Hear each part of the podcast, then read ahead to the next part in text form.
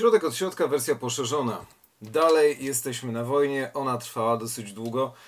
Tak jak e, głosi podtytuł gorzkiego triumfu Jakuba Polita, wojna chińsko-japońska 1937-45, a czasem oczywiście też przez źródła chińskie za początek e, uznawany jest 31 rok. To nie zadziało się w miesiąc, w kilka kwartałów. To działo się w wiele lat, przez wiele lat żeby opisać ten nieznany front i wciąż pomijany w naszej historiografii, trzeba takiej wielkiej cegły, z której odniesienia w bibliografii pączkują, produkując kolejne takie cegły. I jest to znakomita sprawa, żeby poruszać się w tej materii. Ale mając do dyspozycji książkę ponad tysiąc stronicową, czy jest się w stanie wybrać coś, co zaznaczałem już w poprzednim odcinku, to znaczy Dzień decydujący. Rozdział 15 nosi taką tezę w tytule. I wybiera ten dzień konkretnie. 2 lipca 1941 roku, decydujący dzień II wojny światowej. Z takiego okresu 37-45 jeden dzień? Dlaczego?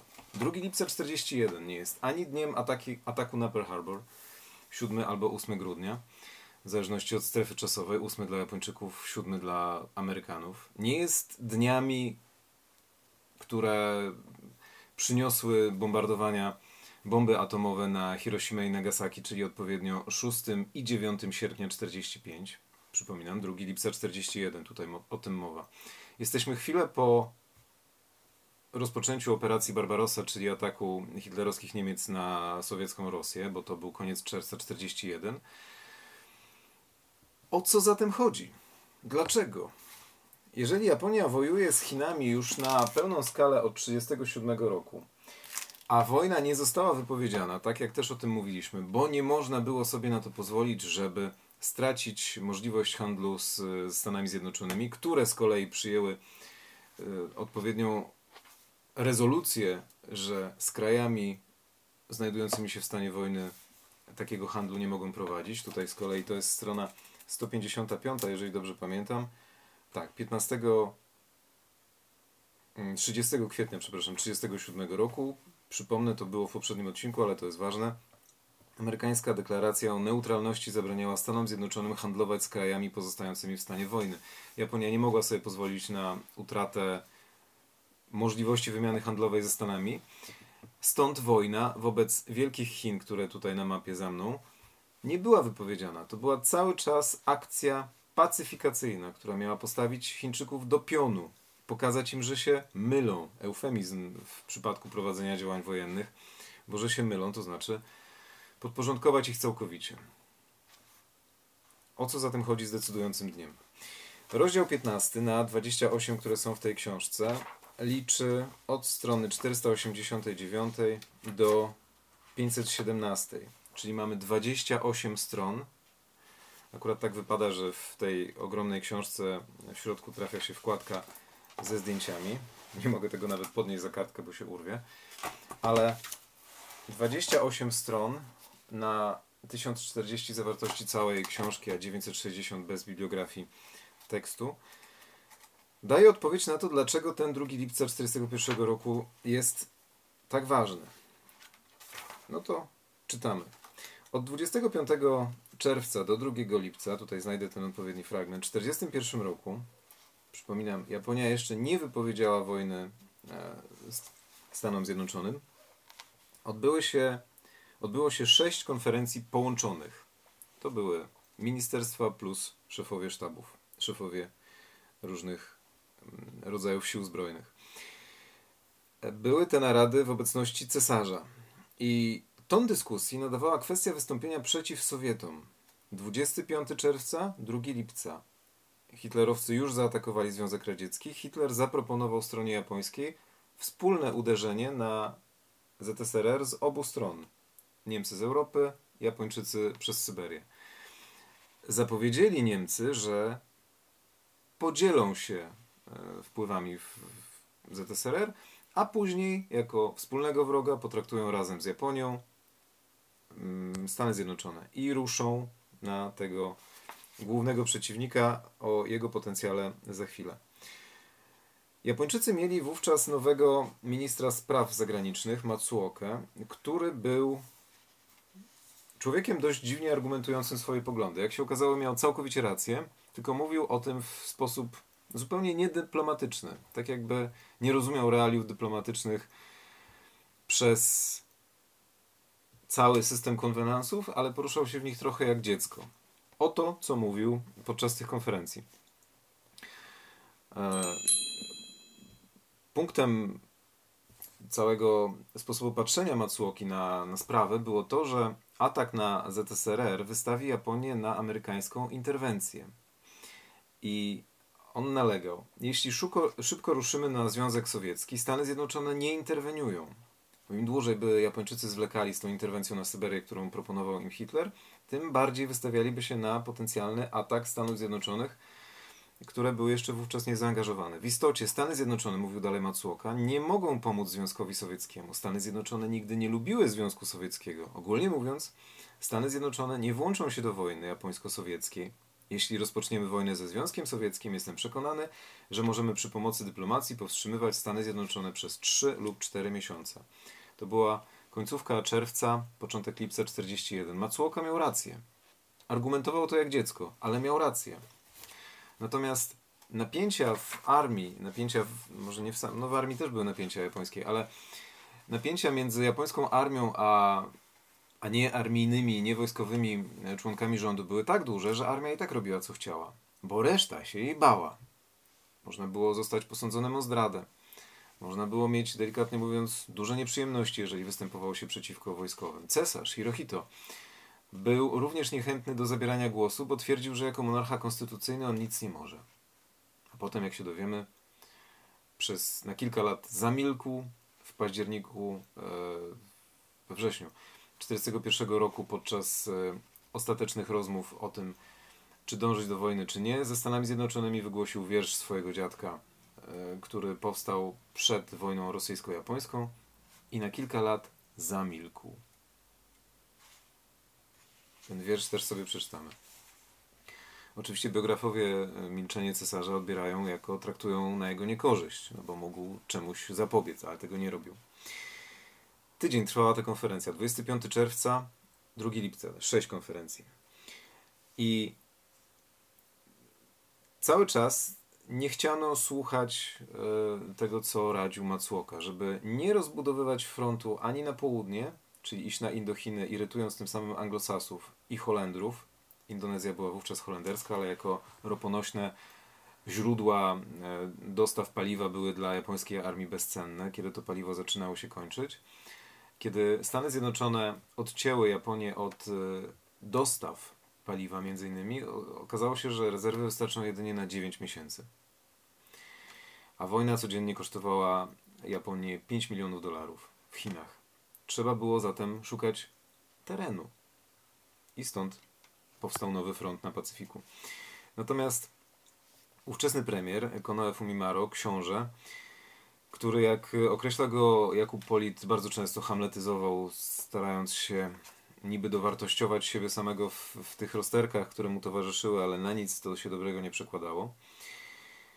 I e, sam premier jeszcze w miarę sądził dobrze, bo według niego Japonia powinna koncentrować się na rozwiązaniu sprawy chińskiej, dokończyć tak zwany incydent chiński, czyli wojnę, która nie była wojną, nie można jej było wypowiedzieć, bez względu na sytuację światową, czyli tutaj Jakub Polit, cytując premiera Konoe, e, nawiązuje do tego, że bez względu na sytuację światową, niezależnie od tego, że hitlerowskie Niemcy zaatakowały Związek Radziecki, robić dalej swoje i koncentrować się na zmieceniu Chin, a nie y, szukaniu nowego frontu. Tylko pytanie, bo zaraz zobaczymy, co powiedziano podczas wojny. Tylko pytanie, to jest bardzo ważna sprawa. Czym jednak miało być owo powodzenie, to jest strona 505, za którym uganiała się armia cesarska? Kraj ogromny, tak jak na tej mapie. Inwazja trwała już 4 lata i wciąż Chińcy, Chińczycy trzymali się mocno skrócie. I nie przedstawiali sobą obrazu takiego, jaki znamy my. Wojska beznadziejnego, praktycznie nie wojska, w rozsypce, skorumpowanego. Bronili się. Cały czas. Cztery lata. armii, która była pod każdym względem powielokroć lepsza i mocniejsza od nich. Nie wyglądało, że coś się zmieni. Nawet jak kilka e, stron wcześniej, na stronie 496, zaraz po rozpoczęciu tego rozdziału 15, e, Jakub Polit przypomina o e, tak zwanej operacji 102, czyli kolejnej fali nalotów na Chongqing, gdzie wówczas znajdował się w interiorze chińskim, w głębi chińskiego terenu rząd e, Chiang Kai-sheka. Te operacje były najpierw operacja 100, potem 101, 102, seria nalotów niszczących miasto, ale one i tak nie przynosiły efektu. Bo miasto nie padało. Ludzie ginęli, budynki zostały burzone. Miasto trwało dalej. I na stronie 496 Jakub Polit podkreśla zdumiewającą odporność rolniczego kraju, zawdzięczaną w niemałej części przewidującej polityce rządu, to część pierwsza, także faktowi, że droga birmańska, brytyjski Hongkong i settlement Szanghaju, czyli te osiedla cudzoziemskie, umożliwiały ciągle kontakt ze światem zewnętrznym. Oczywiście Chiny stawiały czoło rosnącym kosztom utrzymania, ale ta operacja 102, kolejne fale niszczycielskiego bombardowania Chongqingu, oznaczała bankructwo japońskiej strategii w Chinach i niezdolność japońskiego naczelnego dowództwa do wymyślenia innych środków prowadzących do zwycięstwa na kontynencie. Dziewięć stron dalej, strona 505, powtarzam pytanie. Czym jednak miało być owo powodzenie, za którym uganiała się armia cesarska? Japoński żołnierz, a nawet i oficer od dawna już nie potrafił go zdefiniować. Latem 1937 roku można było się łudzić, iż celem jest danie nauczki Chińcom, to jest w cudzysłowie. W błyskawicznej kampanii, po której zwycięskie wojska powrócą do domu, nim opadną liście. Gdy to nie nastąpiło, za cel uznano zdobycie Nankinu. Gdy i to zawiodło, Wuhanu. Lecz miasto na Yangtze, wzięte w październiku 1938 roku, okazało się ostatnim, jasno sformułowanym punktem strategicznym zmagań. Zagubiony w bezkresnym interiorze Chin, od lat nie oglądający domu, żołnierz japoński tracił, dziczał, stając się zawodowym psem wojny, ale zarazem tracił wszelkie złudzenia. Mógł być pewien, że jeśli będzie trzeba, jego dywizja rozgromi pół tuzina dywizji chińskich. Ale równie pewne było, że na miejsce zniszczonych, Chińczy... że na miejsce zniszczonych Chińczycy wystawią następne tuzin. Choć rozkazy, ro... przepraszam jeszcze raz, choć rozkazy przełożonych wykonywano dalej z mechaniczną skrupulatnością, stoczenie rozstrzygającej bitwy stało się tematem gorzkich dowcipów. Skoro pewne było, że jedynymi, którzy powrócą do nich do domu, byli polegli. No i teraz, co ustalono na tej serii konferencji?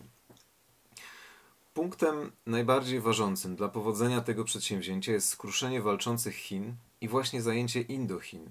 To owe ziemie należy zdobyć, nie Syberię, czyli Japonia. Nie chce skorzystać z okazji nadarzającej się do zgniecenia tego wroga standardowego, zawsze obecnego, od wojny rosyjsko-japońskiej 1904-1905. Mamy rok 1941. Nic się nie zmieniło. Komunizm tylko tam jest coraz większy, a komuniści w Chinach teoretycznie sprzymierzeni z rządem Chiang Kai-sheka nie walczą, trzymają siły i tylko działają na wyniszczenie armii nacjonalistycznej. Problem tej ostatniej, czyli Syberii, Japonia rozwiąże w zależności od rozwoju sytuacji w myśl hasła Jakushi Shugi. Na razie jednak priorytetem jest południe. W celu osiągnięcia swoich celów na południu konkludował ostateczny dokument Japonia nie uchyli się od wojny z Anglią i Stanami Zjednoczonymi. I to jest cytat. Teikoku wa mokteki tasei no tame eibei, czyli Japonia i Stany Zjednoczone, seno jisedzu. I to jest jisedzu, nie uchyli się. Troskliwie dobrany zwrot nie uchyli się, nie przesądzał jeszcze o użyciu siły na południu, ale nieuchronnie wykluczał wystąpienie na północy.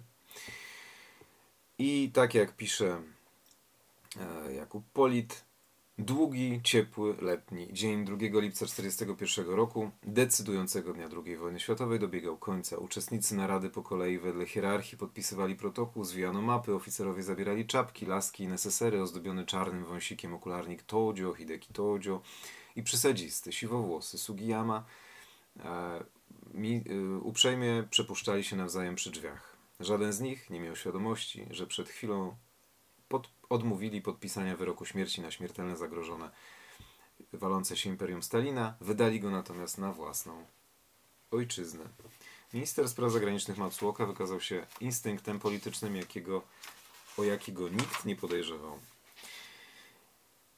I uderzenie na południe, na które wydano przyzwolenie 2 lipca 1941, oznaczało nieuchronne włączenie amerykańskiej potęgi do wojny, podczas gdy opcja północna zawierała tylko możliwość takiego niebezpieczeństwa. Dlaczego do tego doszło?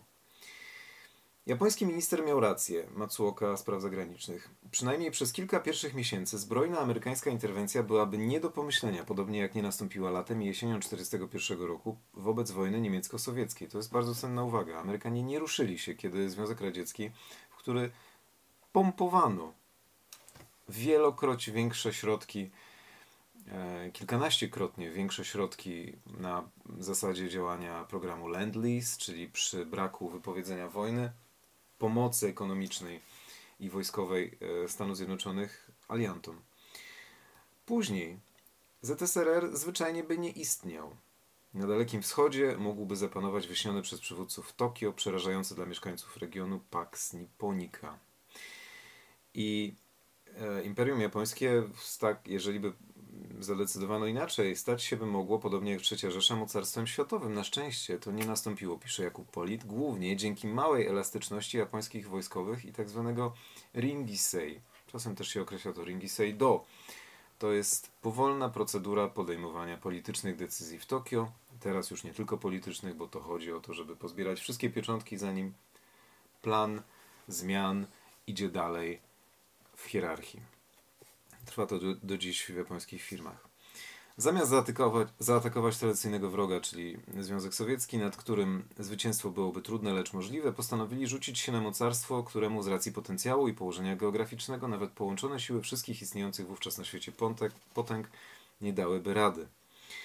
I e, ta propozycja Hitlera padła 14 lipca 1941 roku, podczas niepowstrzymywanego, jak się wydawało, marszu niemieckiego na Moskwę, e, dwa tygodnie po podjętej w Tokio decyzji o nieinterwencji.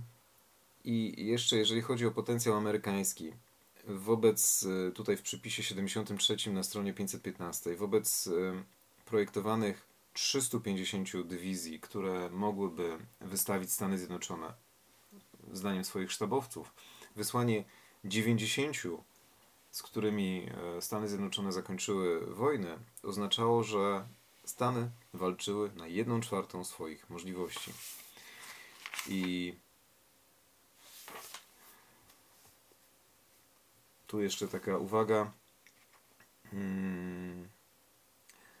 Ostatecznie generałowie, że ta propozycja Hitlera padła dwa tygodnie za późno, teoretycznie i tak by wiele nie zmieniła wobec tej niedecyzyjności japońskich yy, wojskowych, co, co opisywał jeden z amerykańskich dyplomatów w 1941 roku. Nie ma żadnego autorytywnego kierownictwa w Japonii, żadnego stałego programu, jedynie rosnące wciąż zakłopotanie i udręka, desperackie próby, aby wydobyć się z chińskiego szamba, wszelako bez pomysłu na to, jak to zrobić, nie tracąc prestiżu i mamony na skalę, na którą żadna osoba czy frakcja nie może sobie pozwolić. I teraz mamy stronę 527 i ten wspominany wiersz cesarza Hirohito, którym teoretycznie można powiedzieć wykpił się od zabrania jakiegoś stanowiska. Mamy dzień 5 września, kiedy e, książę Konoe, książę premier, który kilka dni później złoży urząd i dołączający do niego admirał Nagano, generał Sugiyama, szefowie sztabów obu rodzajów broni przybyli poinformować cesarza o podjętych decyzjach. Szóstego cesarz wyraża teoretycznie wątpliwości, czy mamy szansę na zwycięstwo. Dowódcy zapewniają go, że mamy. Cesarz wyraża wątpliwości dalej.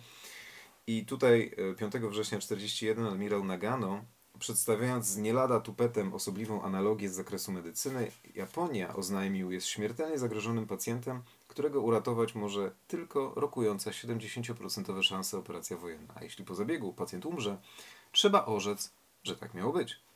Tak właśnie jest z sytuacją, której stawiamy dziś czoła. Jakub Polit pisze, że Hirohito zawsze przestraszony, iż wtrącaniem się do decyzji rządu narusza konstytucję, skapitulował i zamknął powstanie. A następnego dnia, kiedy trwała oficjalna narada w obecności ministrów i wojskowych, odważył się jedynie odczytać alegoryczny poemat swojego dziadka, czyli cesarza Meiji, Mutsuhito, sugerujący, iż dyplomacja powinna mieć pierwszeństwo przed rozwiązaniami siłowymi.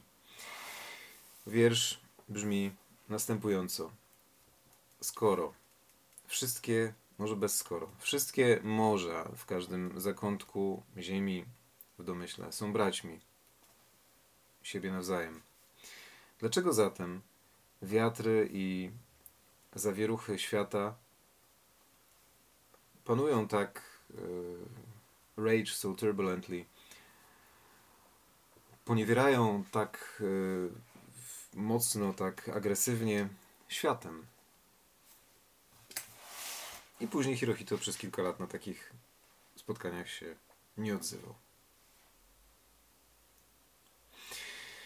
Kilka godzin po tym spotkaniu, 6 września 1941 roku, ówczesny premier Konoe Fumimaro spróbował na własną rękę pertraktować z ambasadorem amerykańskim Josephem Grew. Powiedział, że on myśli inaczej i można by jeszcze temu zapobiec, ale co on może? No i rzeczywiście niewiele mógł. Po wojnie popełnił samobójstwo, a e, kilkanaście dni po tym spotkaniu i po tej decyzji złożył urząd, a wówczas premierem został, tak jak pisze Jakub Polit, wytapetowany orderami i medalami Hideki Tojo, który później jako zbrodniarz wojenny został uznany za tego najgorszego i na nim skupiono całą winę. A kiedyś jeszcze o nim mówiono, że największą zaletą tego, że wszedł do rządu, było, był fakt, iż nie został premierem. To było kilka lat przedtem, zanim został premierem, później jako szef rządu. Także, pomimo tego, co się uważa, Hideki Tojo nie był w stanie przeciwstawić się dowódcom wojskowym, bo oni robili już od kilku lat, co chcieli, coraz bardziej. Gorzki triumf.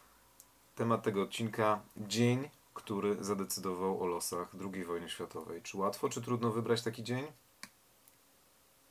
Jak widać, jak jest się specjalistą klasy Jakuba Polita, to wie się, na który dzień postawić. Niczym w ruletce w kasynie.